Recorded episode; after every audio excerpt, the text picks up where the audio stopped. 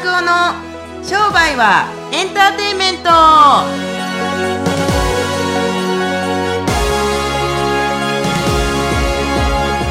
い。皆さんこんにちは。商売はエンターテインメント。in 沖縄。星空の下。いや皆さんは昼間み聞いてるかもしれないですけど、えー、っと行ってまいりたいと思います。ということでえっと今日ね沖縄来てるんですけど今日何しましたか？琉球の村。行って。ででまさかのあれですよね。もうバーベキューの準備を。はい、僕はあのシャインマスカットとあのトマトに豚バラ肉を巻きました。これがめっちゃ美味しいんですよ、海ですね。海行ってみんなで夢を語って。車運転して。車を運転しました。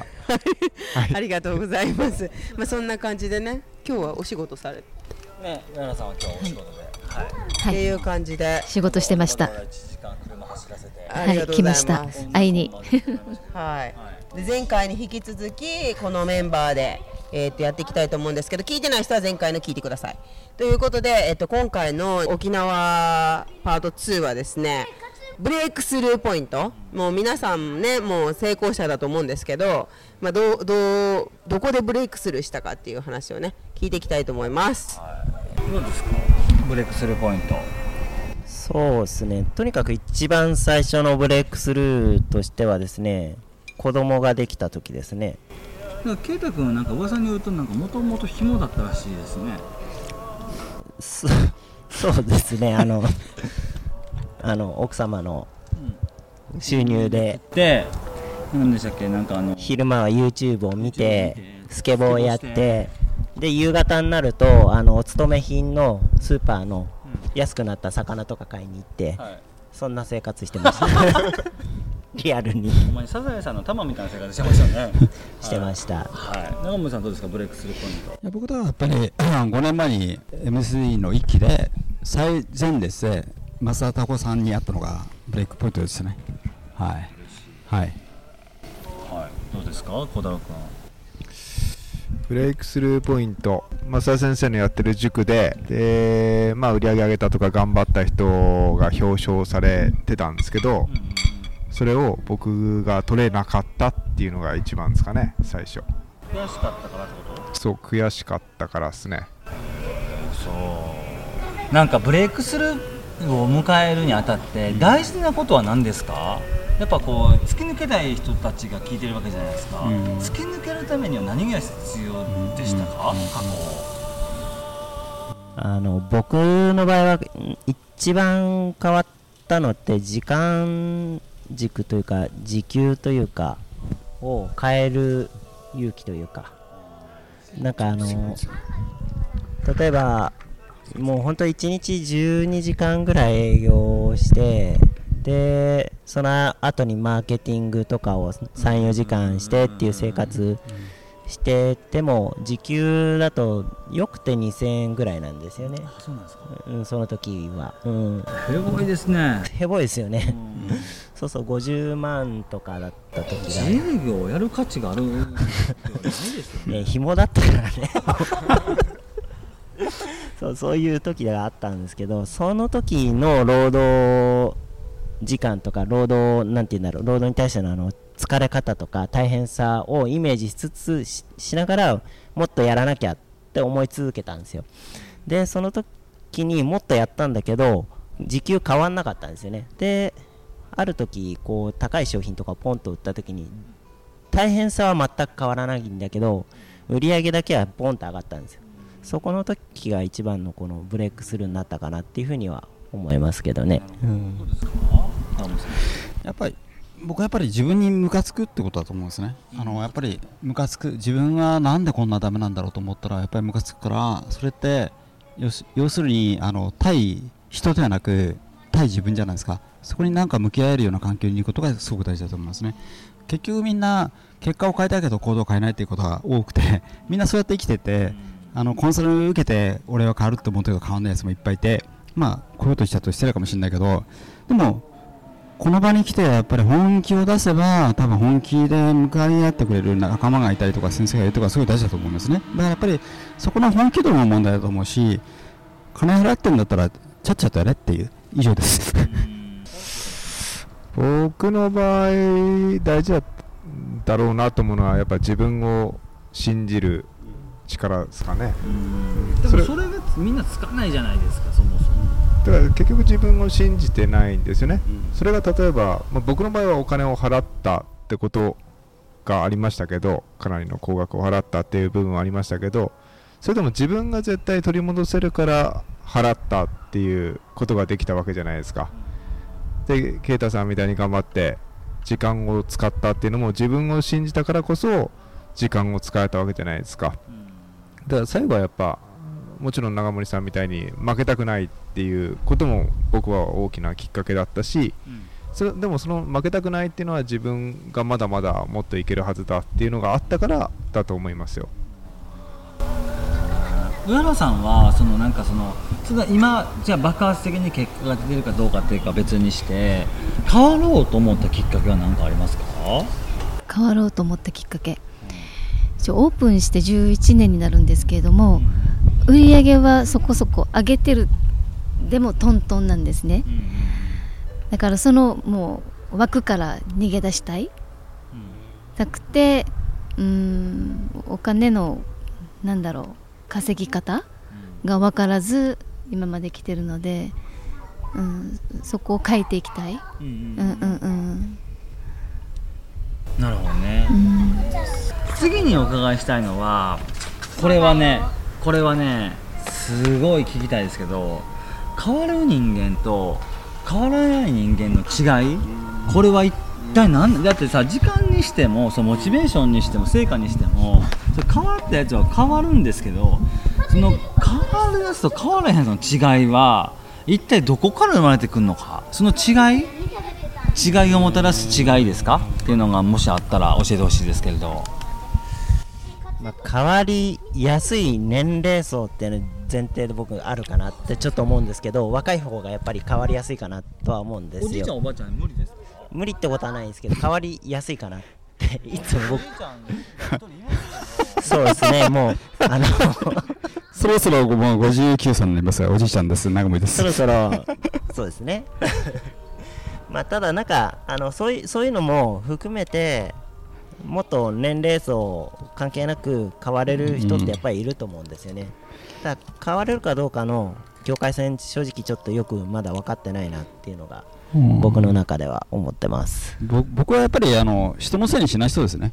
やっぱり、うん、人のせいにしちゃったら全て終わりですからなんかやっぱり日本の政治が悪いとかうちの奥さんがブスとか、なんかいろんなことじゃなくて、うん、そうそうそう、そうそうそう、自分がどうとか言わないで、やっぱり人のせいにした瞬間に全てが終わってしまうんですね。手放さなくて、やっぱりそこでしっかり、なんか人のせいにしちゃった瞬間に自分をダメにしてしまいますから、そこはやっぱり自分がどういうふうに生きるかをしっかり持ってほしいなと思います。その瞬間に人は変われると思います。それは僕、本当に信じてます、そこは。はい。僕の場合は自分の好きな仕事をしてるかどうかだと思いますね。うんまあ、売上確かに上がって、ね、長森さんも啓太さんも上がって僕も比較的上がってる方だとは思うんですけどこの状況でもやっぱ辛いことの方が多いと思うんですよ。常に緊急事態だし。だからお金を稼ぎたいと思って仕事を選んじゃうとこうやって緊急事態が連発して起きてきて本当やめたいなと思うし本当辛いなって思う時が多いけど好きだからこそ諦めずにここまで来てると思うんですよね。今現時点でも。だそれが一番大事かなと思いますよ。うんなるほどね。何だと思います？変わる人間と変わらない人間の違いって。やっぱり行動するかしないかかなって思います。行動する人と行動しない人の違いは何だと思いますか？うーん何でしょう。さっき長森さんも言ってたんですけどやっぱり人のことを悪く言うななんですかね、うん、っていう。自己責任よね、うんうん、っていう人が変われないっていうか、うん、自分のせいにしたくない、うん、OK、うん、分かった。じゃあもうね話も佳境に入ってましたけれども。もう早い書き方が早い、ポッドキャストはね書き方が早いんですよ。早いですけども。ズバリじゃあここですよね。はい。よくある凡人からの質問いきますよ、はい。成功するにはどうしたらいいですか？僕あのその質問たまにされるんですけど、ん。成功って何ですかって聞き返しちゃうんですよね。じゃあじゃあじゃあ例えば圭太君に関して言うと成功って何ですか？僕は自分が好きなように生きられることって一言で思ってるんですけど、OK はい、でそれはもう全部自分で選べると思ってます、うん今日選んだ瞬間で成功でいいんじゃないかなってちょっと思いますね。成功してるやつってもう成功してるよね。してますね。成功してるって言えた人って成功してるよね、うん。お金がいくらい何億あろうが何百億うんあろうが、うん。うん。時間があろうがなかろうが自分が成功してると思ってる人たちって成功してるよね、うん。ああいいですね。そうですね。素晴らしい。